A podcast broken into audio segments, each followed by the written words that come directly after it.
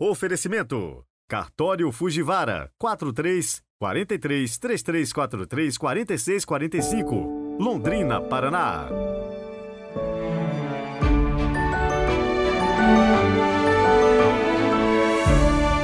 Sexta-feira, 15 de dezembro de 2023. Estamos no tempo do advento, tempo de conversão, mudança mesmo de ideias, de perspectivas, de vida, atitudes concretas.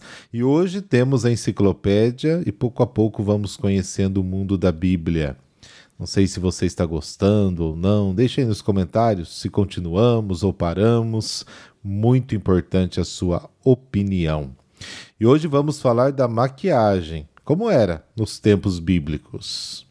Bom, desde os mais remotos tempos, as mulheres usavam cosméticos. Em Israel, no Egito, na Mesopotâmia antiga, usavam sombra ao redor dos olhos.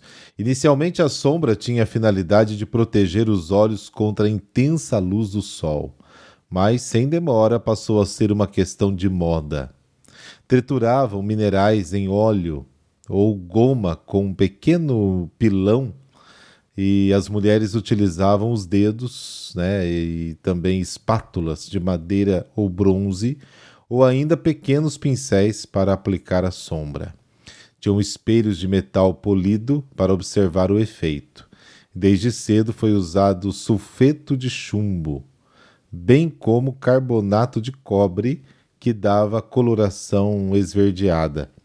No tempo dos romanos era mais usado o antimônio. As mulheres egípcias usavam batom e pó facial. Pintavam as unhas dos dedos, das mãos e dos pés de vermelho, com tinta obtida pela trituração de folhas de hena. Como ruge, parece que se usava óxido de ferro vermelho no Egito. Imagina o que, que não se faz para poder ficar mais bonito, né?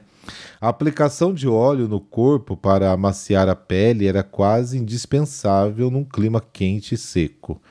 O único tempo em que não se usava óleo eram as ocasiões de luto. É, posteriormente, como no caso da sombra, o óleo tornou-se moda e passou a ser perfumado.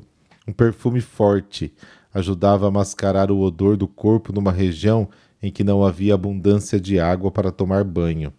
O perfume era feito de flores, sementes e frutas, sem bebidas, sem óleo e água.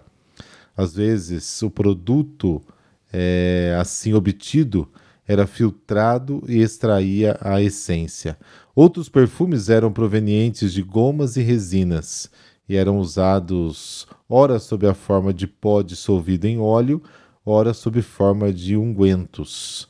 A maior parte de, desses produtos eram importados em Israel e constituíam artigos de luxo, e por causa da sua preciosidade eram conservados em frascos e recipientes caríssimos. E é isso aí. Semana que vem vamos falar das joias. Espero, viu, que você goste também deste nosso conteúdo. Iniciemos com a oração do dia.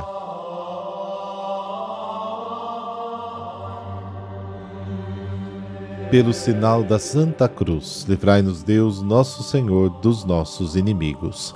Ó Deus onipotente, dai ao vosso povo esperar vigilante a chegada do vosso Filho, para que, instruídos pelo próprio Salvador, corramos ao seu encontro com nossas lâmpadas acesas. Amém.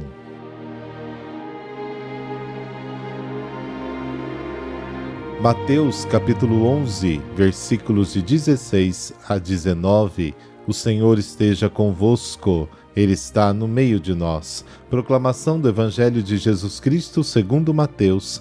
Glória a vós, Senhor. Naquele tempo disse Jesus às multidões: Com quem vou comparar esta geração? São como crianças sentadas nas praças que gritam para os colegas dizendo: Tocamos flauta e vós não dançastes, entoamos lamentações e vós não batestes no peito. Veio João, que não come nem bebe, e dizem: Ele está com um demônio. Veio o filho do homem, que come e bebe, e dizem: É um comilão e beberrão, amigo de cobradores de impostos e de pecadores.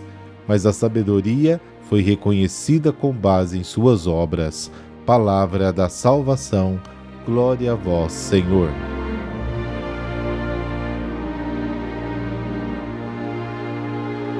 Diante de João, que é mais do que um profeta, segundo Mateus capítulo 11, e de Jesus, que é o Messias, esta geração hesita como pirralhos que se recusam a jogar o jogo.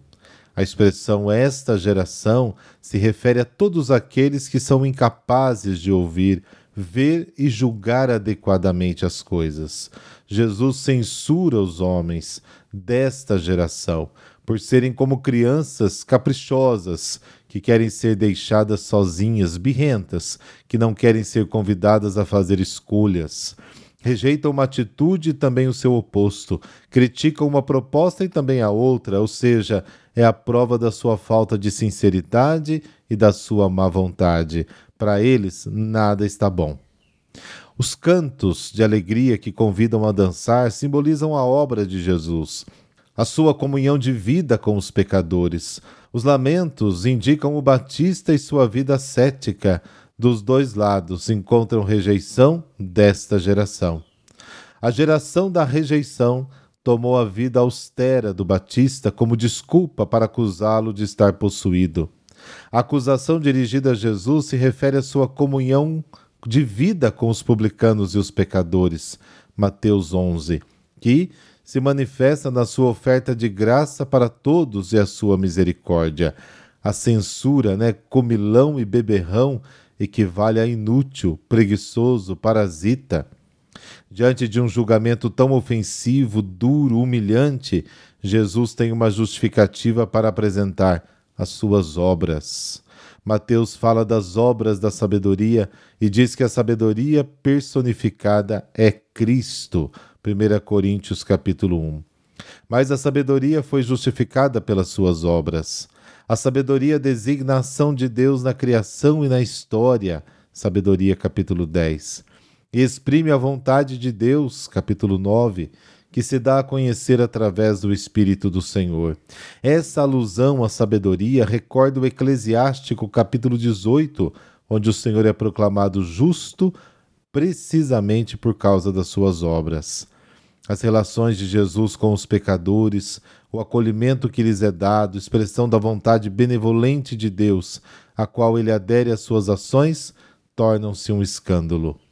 O escândalo surge do fato de, com o seu comportamento, ele derrubar os muros que eles cuidadosamente ergueram entre eles mesmos e os outros para salvaguardar os seus privilégios. Por isso, irmão e irmã, querido ouvinte, não sejamos birrentos, não sejamos crianças enjoadas. Vamos acolher com alegria as obras do Senhor.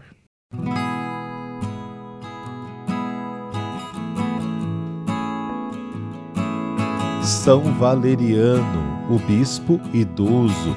Ele foi um bispo romano de Avensano, Avença, né, ou Abença, uma antiga sede episcopal da província romana da África, proconsular, identificável hoje com as ruínas né, na arquidiocese de Cartago, no norte da África, que viveu no século V. Na lista de bispos dessa diocese é o segundo depois de Fortunato. De acordo com a narração de Vittore de Vita em sua História Persecutionis, é, São Valeriano tornou-se um bispo muito velho, com mais de 80 anos, depois do seu antecessor Fortunato. Ele é lembrado por se recusar a obedecer a Gensérico, rei dos Alanos dos Vândalos. O rei chegou com suas tropas à cidade querendo que o bispo lhe entregasse todo o mobiliário da igreja. São Valeriano protestou pela violência dos soldados e por isso foi expulso e exilado da sua cidade.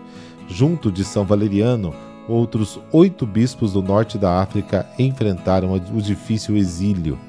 E depois de dada a ordem de não lhe oferecer hospitalidade, tanto em casa como no campo, ele teve que viver e dormir ao ar livre, na via pública, por muito tempo, até ao fim da sua vida. Isso demonstra sua liberdade interior em meio às desavenças da vida. Mesmo repudiado e excluído, o bispo pôde se fazer tão pobre e humilde. Seu desapego é comparado como o do próprio Jesus ou de São Francisco. E aqui podemos recordar as dificuldades próprias de viver sem uma casa. Além disso, de ser um idoso com todos os seus aspectos próprios de um homem com 80 anos.